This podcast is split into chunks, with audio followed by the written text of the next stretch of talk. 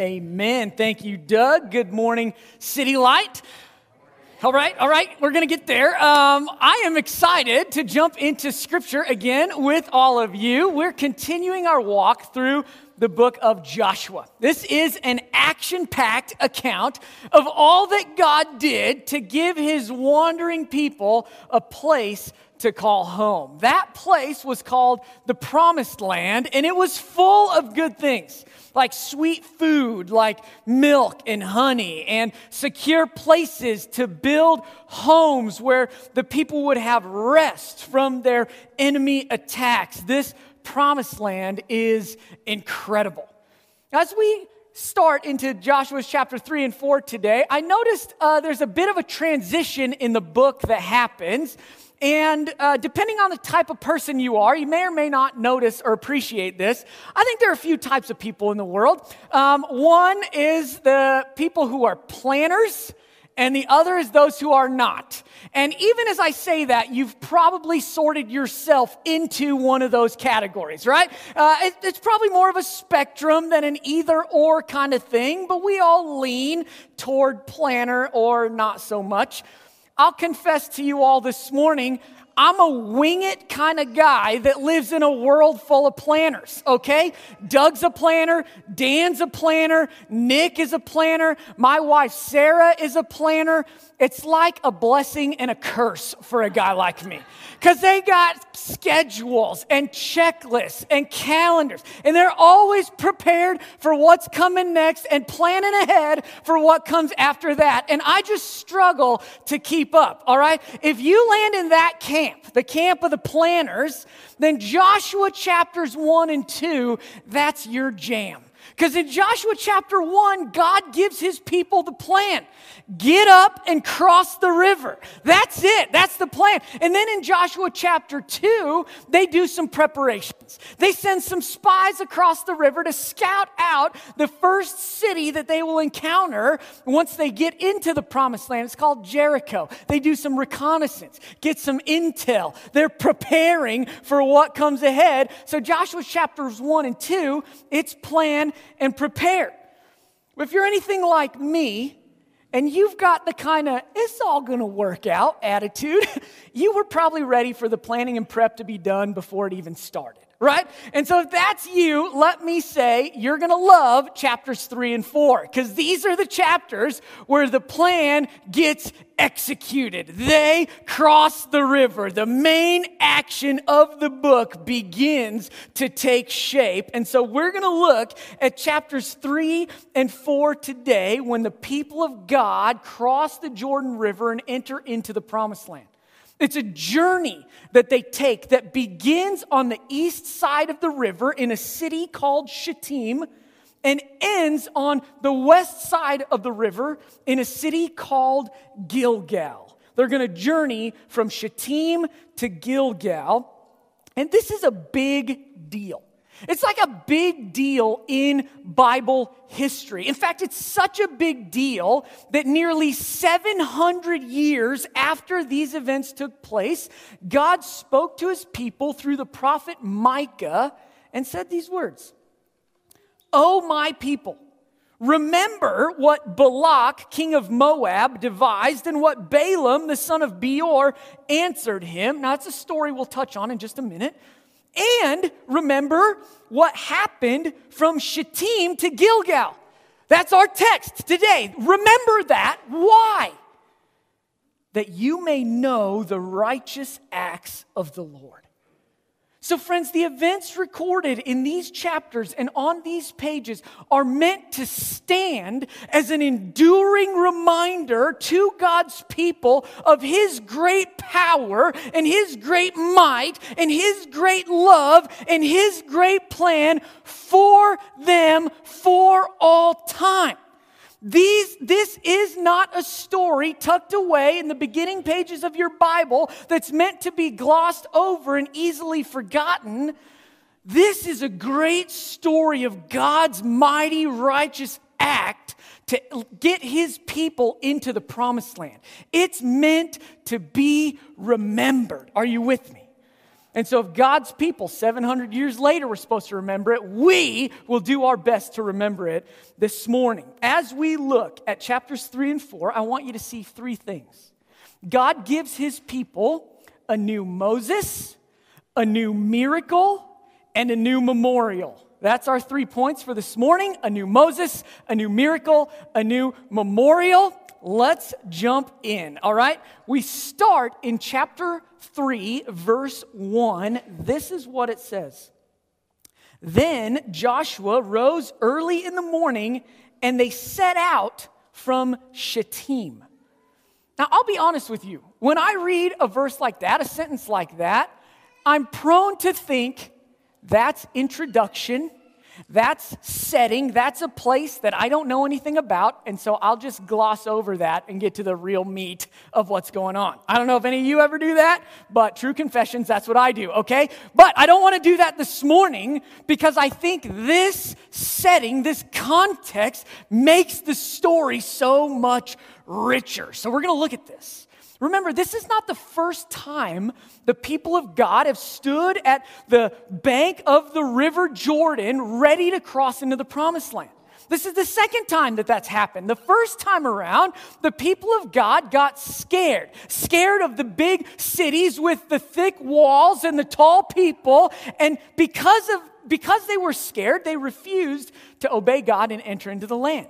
Instead, they rejected him and, and turn their own way. And, and as a result, they had to wander in the wilderness for 40 years.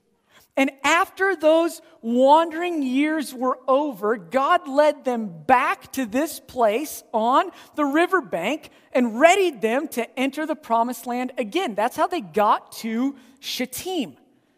Now, to get there, they had to overcome some things. They had to get through some things. They had to conquer two Amorite kings. Their names were Sihon and Og. And if you're going to be a king, Og is a great name, okay? So they conquer Sihon and Og. God gives them victory in both battles. And after those two battles, there's a third king that sees what happened to Sihon and Og and thinks, I better try something different. Things didn't go well for those guys.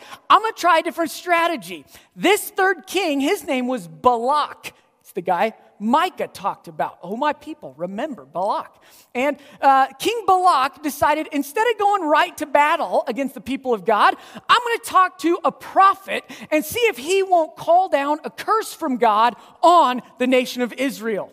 And so he, he checks in with Balaam, the prophet, and asks for a curse. Three times, Balaam the prophet asked God for a curse. Three times, all God will give is a blessing blessing, blessing, blessing. And so King Balak is no fool. He says if they defeated Sihon and Og and their God is continuing to bless them, I will not fight. And so he backs off. And so we see the journey to Shittim is marked by God's faithfulness to, to make a way for his people back to the promised land, and it brings them to Shittim. And so, with the local kings defeated and God making the way, this new generation of the people of God are standing in the place that their parents stood 40 some years before, and they have a decision to make. Will we follow God into the promised land, or will we turn away from Him like our parents did?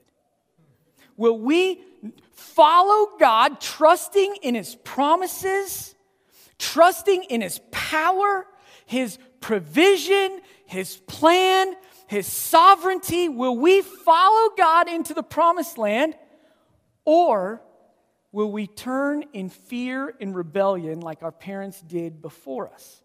Now, that decision is not just an abstract theological thought exercise. There are real life, tangible implications, right? Because God had told his people that the Amorites, the people who lived in the promised land, they had completely rejected God.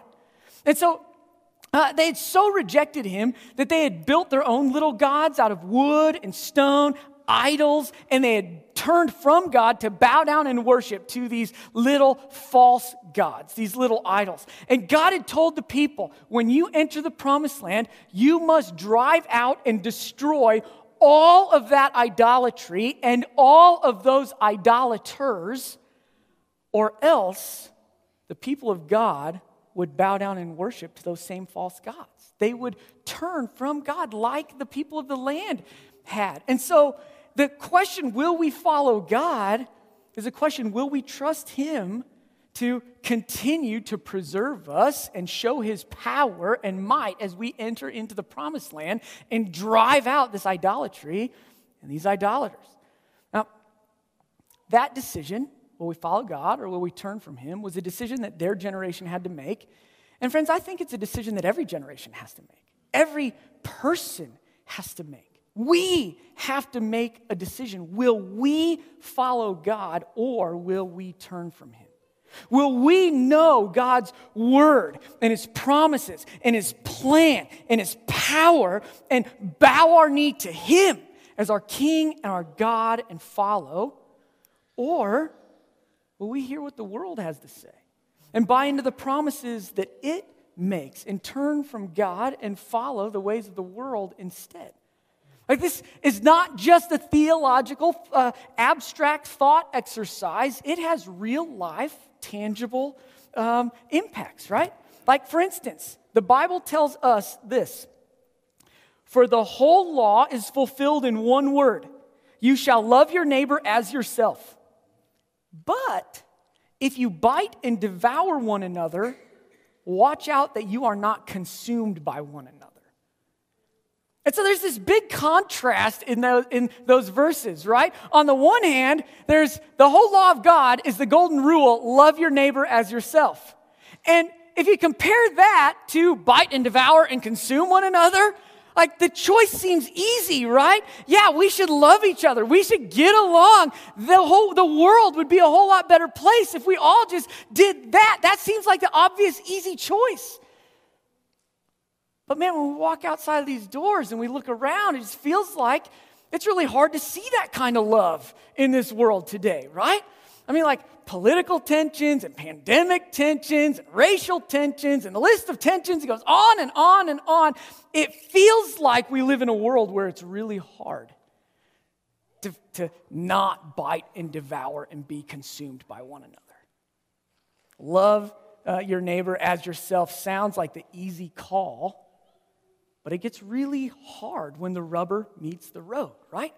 And that's the kind of thing that the people of God experienced in Shittim. Will we trust God and follow Him, or will we turn away? It was a hard decision, and friends, frankly, they made the wrong one. Rather than driving out the idolatry and the idolaters, they embraced them quite literally, actually. Um, look at this from Numbers chapter 25. It says, While Israel lived in Shittim, the people began to whore with the daughters of Moab.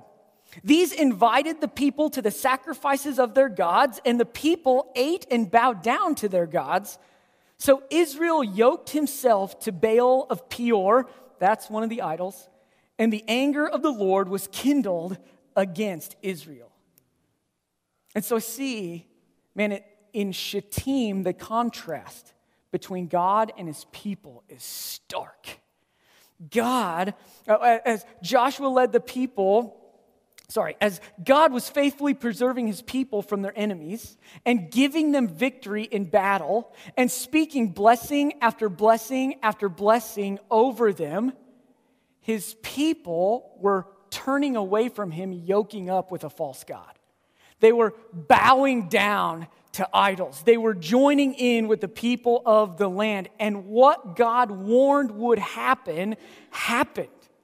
And so Shittim is not just a random place on the map. Shittim is a place where the people broke their covenant with God. God had said, You will be my people, and I will be your God. And what happened here is the people, it was a, it was a covenant almost like a marriage covenant.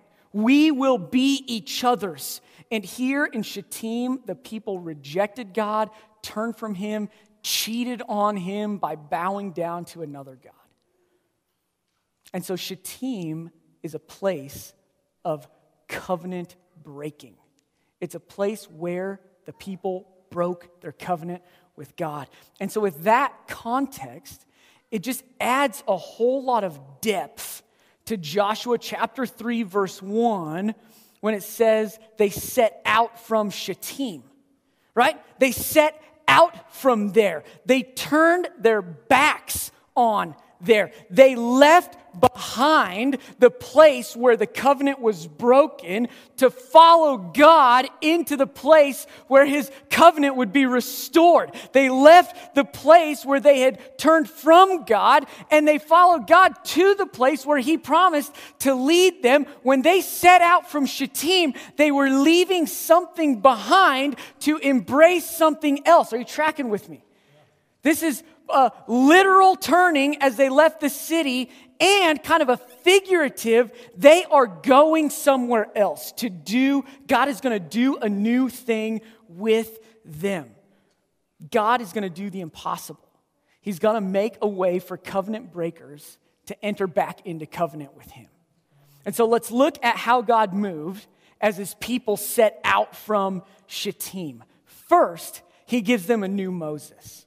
Now, prior to this event, um, anytime the people of God struggled, anytime they quarreled, they had conflict, they had questions, they wandered off the path that God had for them, anytime they were in trouble, the people of God would go to Moses. Moses was God's man. The Bible says that Moses spoke to God face to face, and there was no one else who had ever had a relationship with God like that. And because of that, the people of God knew that Moses spoke God's words to them and they would follow him. And so Moses was this big deal in the people uh, among the people of Israel, but now Moses is dead. And I was trying to think, there's, it's hard to come up with a comparison of the significance of Moses' death to the people of Israel like what they would have felt, how hard it would be to replace a guy like Moses. And so the best I could come up with was it may, the Israelites maybe felt sort of like Husker fans felt when Tom Osborne retired, right? Like, will we ever get another coach like that? Could anybody else ever lead us to the promised land of a national championship again? Could that ever happen? Friends, it hasn't happened yet, right? Even Scott Frost hasn't lived up to the Osborne legacy. And just like coaches like Tom Osborne don't come along every day, leaders like Moses don't come along every day. And so it's significant that God speaks to Joshua and says this Today I will begin to exalt you in the sight of all Israel, that they may know that as I was with Moses, so I will be with you. God is saying, Joshua, I'm gonna make it clear. I'm about to exalt you so that all my people know that just as I was with Moses, just as I spoke to him and he spoke my words to the people and they listened and followed, so I'm going to speak to you and you will speak to my people and they will follow. That's going to happen. God promised a new Moses and he delivered on his promise. Joshua heard from God. Now, I know there are people who claim to hear from God, and it gets real weird real fast, right? Like, you know, the, tele, the televangelist type of people I'm talking about. They make big promises and don't deliver in the name of hearing from God. That is not how it went down with Joshua. Joshua heard from God like Moses did. Moses was a humble man whose whole goal was to faithfully direct the the gaze of God's people back to God, to give all the glory to God. Less about me, more about you. Moses was a faithful leader who exalted God in all times, and Joshua was that kind of leader. And he heard from God and he told the people exactly what God said he would do this day. And then God did it. Okay, here's how it went down Joshua told the people, Here is how you shall know that the living God is among you. This is going to be the sign that you know God is still with us even though Moses is dead. This is what you need to watch for. when the soles of the feet of the priests bearing the ark of the Lord, the Lord of all the earth, shall rest in the waters of the Jordan, the waters of the Jordan shall be cut off from flowing, and the waters coming down from above shall stand up in one heap. And so the people of God know the deal now. Okay? The, the priests are going to walk out in front carrying the ark of the Lord. Now, the ark of the Lord, if you're unfamiliar, think like a treasure chest that, that both uh, embodied and represented the presence of God among his people. Okay, so the priests are going to carry the ark of the Lord down to the river, uh, nearly a half mile ahead of the people. And they were going to step in the water, and as soon as their feet touched the water, the, if God had spoken to Joshua, the waters would stop and pile up in a heap way upstream. If that happened, all the people standing a half mile back so that they could all see, they would all know God indeed spoke to Joshua like he spoke to Moses. But if the priests walked down there and they dip their feet in and they end up walking back to camp with wet socks, Joshua's a sham, right? And so what we see here is a setup that it's going to take a new miracle to establish the new Moses. You with me? And so this is where we're at in Joshua. Now, let's see what happens next. So when the people set out from their tents to pass over the Jordan, when the priests bearing the ark of the covenant before the people, and as soon as those bearing the ark had come as far as the Jordan, and the feet of the priests bearing the ark were dipped in the brink of the water, now the Jordan overflows all its banks throughout the time of harvest. I don't know about you. I read that and I'm like, it is a super long buildup to end with a parenthetical, right? Like when they get, when the priests carrying the ark get right up to the water and their feet enter into it, they dip in the brink. And then Joshua interrupts and says, the Jordan overflows its banks at harvest. And I'm like, what are you doing? Get to the punchline, right? But I want to take a minute and pause with the Bible here because I think Joshua is giving us context for what's about to happen. See, the people have walked up to the Jordan River, and there is no bridge to cross it. And this river, I did a little study, a commentary said that this river is not like a babbling brook or a winding creek. Now, the floodplain of the Jordan River varied in width from like 200 yards to a mile wide. So you're talking a couple football fields to a mile that they got to get across. And Joshua's saying that it's flooded right now as the people are looking at it. So this is a long way to get across the water. Not only that, um, the river channel itself is like 90 to 100 feet wide, and it varies in depth from 3 to 12 feet. Now, the average Israelite man in these times likely stood around 5'3 okay? So I'm a big guy compared to those guys. And so if they're crossing and the shallowest is three feet, they're waist high. If it's 12 feet, the water's flowing well above their heads. So the river is wide and it's deep, and the water, the current flows at a quick clip, all right? The drop in elevation for this river on average is nine feet per mile at the steepest points, it's over 40 feet per mile. And so the river that, that flows before them is at its widest and its deepest, its fastest of all year. This is the time when it is the most challenging to cross that it ever gets. The point that Joshua is making is that if these waters stop for the priests, it ain't gonna happen by human strength or ingenuity. It will take an act of God to stop those waters. And so, back to the Bible, verse 15 just said that the priests were dipping their feet in the brink of the water, and what happens next? The water's coming down from above stood and rose up in a heap very far away. And the people passed over opposite Jericho. Now, the priest bearing the ark of the covenant of the Lord stood firmly on dry ground in the midst of the Jordan. And all Israel was passing over on dry ground until all the nation had finished passing over the Jordan. Friends, let the miracle sink in. God did what he said he would do. The river stopped flowing. What looked impossible for men and women like us was not impossible for God. And at long last, his people entered the promised land. It wasn't by their own strength or ability. God made the way.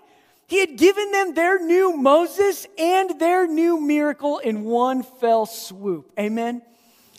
And on that day, because of what the mighty hand of God had done, the people set up a new memorial to mark the occasion.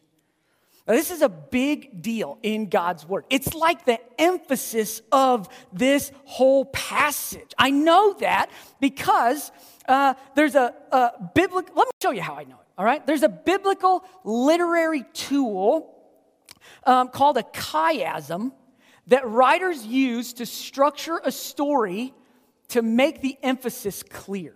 All right? A chiasm often looks like this. The story's told A, B, C, B, A.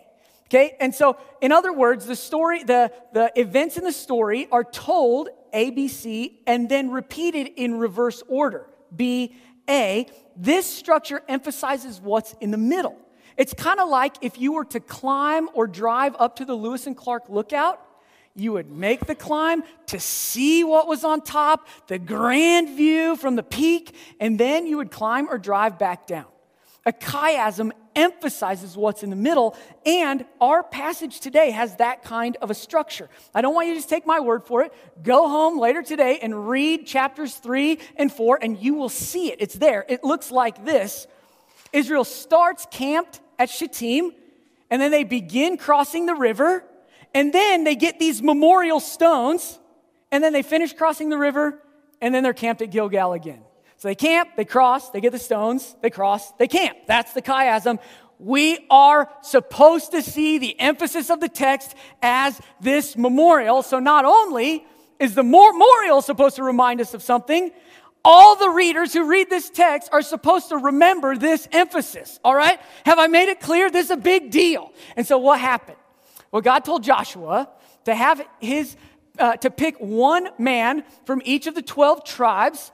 So, and as they crossed, they would pick up a river stone from the bottom of the riverbed, a smooth river stone that had been chipped away and smoothed over as the waters um, flowed over it. And they were to carry that to the other side. And then, when all of the nation finished crossing over and the priests stepped out of the water and the waters began to flow again behind them, those 12 men would take their river stones and pile them up on the riverbank as a memorial to remind God's people what he had done. And Joshua spells out exactly what is supposed to be remembered when people saw those stones.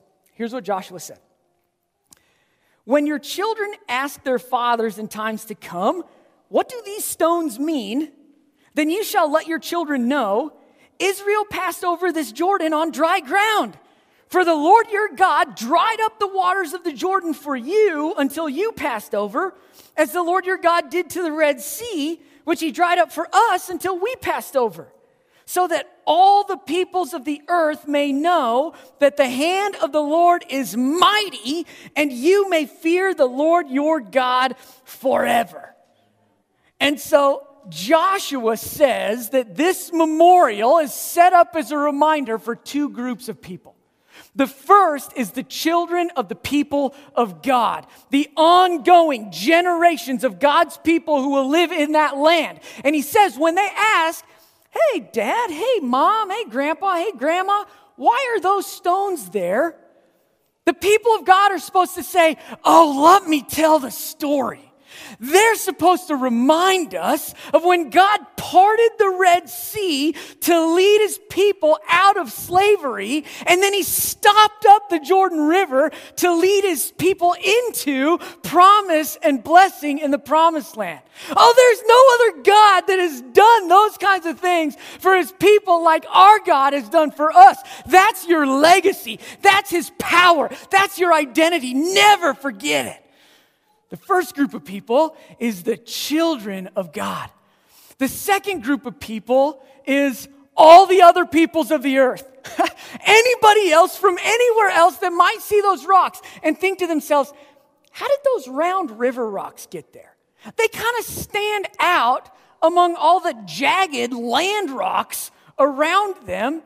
I, it, it, makes me think like sometimes I stand at the pedestrian bridge uh, that leads over to Nebraska and I look and I, I see the cement pillars that hold that bridge up above the water.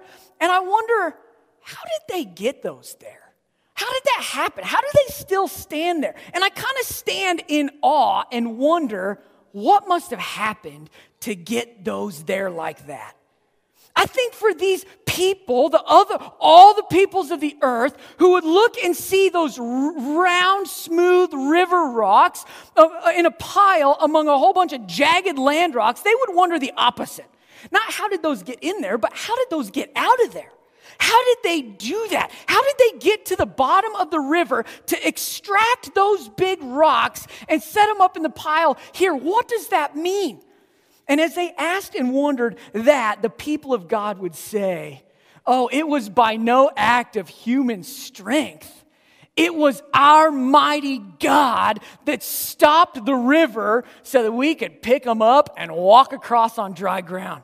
This was supposed to be a memorial in mission for the whole earth to know the might and strength and love and power and plan of God for his people for all time. A, a memorial to what God had done.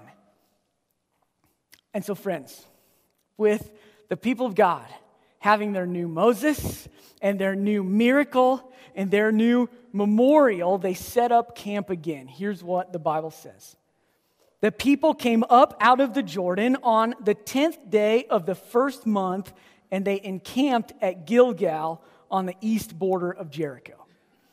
And now, just like at the beginning, uh, they set out from Shittim. You might gloss over that. That's introduction. We'll get to the, the cool part. You might gloss over this as conclusion. So they're in a different city now on the other side. Nice end of the story. But I think there's something here for us. The people encamped at Gilgal on the 10th day of the first month. That's significant because back in Exodus, God, when, the, when God's people were still enslaved to the Egyptians, God had done nine mighty miracles preparing to set his people free from slavery. And as God readied himself and his people to do the 10th miracle, the Passover miracle, he told his people to prepare, and it would happen on the, fir- the 10th day of the first month. The same date that these uh, people 40 years later crossed the river on dry ground and set up camp in the promised land. And so that date, the 10th day of the first month, ties these two events together. They are connected. The redemption plan that started on the 10th day of the first month for slaves in Egypt was concluded on the 10th day of the first month for inheritors of God's promise in the promised land. The, the the freedom when God set his people free, made a promise, led them out. When God's people turned away from slavery and followed him in a new covenant, it was broken in the middle, and yet it's restored over here in Gilgal on the 10th day of the first month. God is saying what started back then ended right here. God's plan came to completion. The people of God turned from a broken covenant to re entering it again. They turned from their rebellion to faith in God again. They turned from their wandering to a new home again.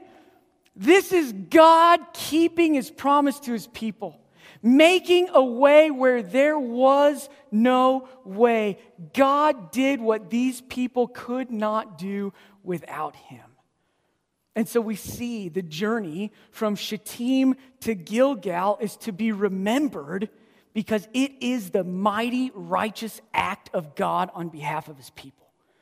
And friends, I get so excited about this story because to me it feels like an appetizer that is meant to whet our appetite for the main course.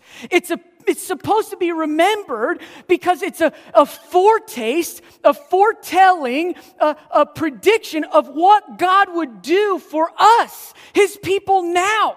He will give us the very things he gave his people back then. And let me just tell you, he's done it. Like he kept his promise to these people, he's kept his promise to us people. He's given us a new Moses. His name is Jesus. Jesus is the new and greater Moses. Track with me. He doesn't just speak to God face to face, he is God.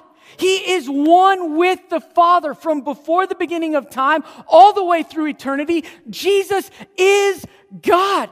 That is the new and greater Moses. And our new and greater Moses, Jesus, gives us a new and greater miracle. He didn't just stop the waters of the raging river that was between the people in the promised land. Jesus took on the raging river of sin that we could never cross on our own. The miracle that he accomplished was he took our place on the cross, his body nailed where our body ought to have been nailed, his broken flesh paying the penalty for your sin and mine. His blood shed there so that ours didn't have to be. The blood that Jesus shed is enough sacrifice to cover all sins for all people in all places and all times who would call on his name. It is the new and greater and greatest miracle we could ever know. And friends, He's given us a new memorial. We call it communion, and we're going to celebrate it in just a moment. But before we do, can I make an application of this text very clear? I think we're prone to read texts like this and think God can stop the river. And so then we ask the question man, what river is rushing in my life that I need God to stop? And can I just say today, that is not, it's the wrong application. Instead, can we read this story and ask, Am I remembering the mighty act of God on my behalf? Am I following God and His plan and His promises with His love and His power? Am I following God or have I turned away from Him and trusted in the world instead? Oh, friends, would we read this text and see not another um, people getting an act of God that we'll never get to know, but instead would we read this and see ourselves and wonder, oh God, why would you have done a mighty work for me like that? How can I follow you into the blessings that you have promised for me in Christ?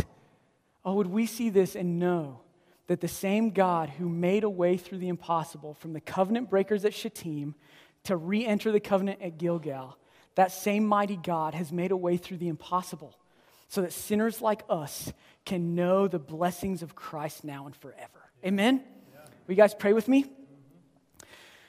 Great and awesome God, I thank you for this story in your word. I thank you that Oh, the, the history of the Bible is so deep and so rich, so true, so revealing of who you are. And God, I thank you most today that it, it just reassures us that you are who you say you are. You keep your promises even to promise breakers. You, your covenant is open even to covenant breakers like us. God, you've made a way so that if we follow you, if we turn to you, if we trust in you, if we bow our knee to you and you alone, we can know your promises now and forever. Your power and your might and your love and your truth. So, God, I, I just ask this morning for us as a church would you make us followers? Once you bow the knee to you and you alone. And so if your head is bowed right here, um, I just want you to take a moment and reflect. Ask this question Do I know and remember the mighty act that God has done for me? Do you know that truth? That Jesus died on the cross to pay the penalty for your sin. If you don't, today can be the day that you turn to Him. It's like you see the memorial stone and wonder, how did that happen? And then when you hear, Joshua said, it was so that all the earth may fear God forever. And so if you hear what Jesus has done and you say, oh man, I want a God like that. I want to follow a, a, God who saves like that, a God who has power like that, then right now you can turn your heart to Him and say a simple prayer Jesus, I need you. For all of the impossible things in my life that I have not found a way out, for all the baggage that I carry, for all the darkness that hangs over me, I can't find a way out. And Jesus, I need you. I need your love and your power and your light. I'm bowing my knee to you today. Would you be my king now and forever? if you could pray a prayer like that, if you can make a confession like that, oh, Jesus is ready to welcome you home, to give you all the blessings He promises in His Word. If you've prayed that prayer, I'd encourage you, would you talk to somebody, somebody sitting next to you, to one of the pastors? Afterwards, we would love to walk this journey with you. And friend, maybe you've already known that. You've remembered the promises of God as mighty acts. And today you're just reminded you did the impossible for me, God. And I've known that, and I just need to remember it. I need to stand in awe that you did what I could not do. I need to again bow my knee to my King in gratitude, humility, giving all the glory and praise to the one who did for us what we couldn't do for ourselves. Oh, people of God, we remember the work of Jesus for us and respond in worship and praise because he is our Savior now and forever. Jesus, thank you for all that you have done. We love you, and we pray this in your name. Amen.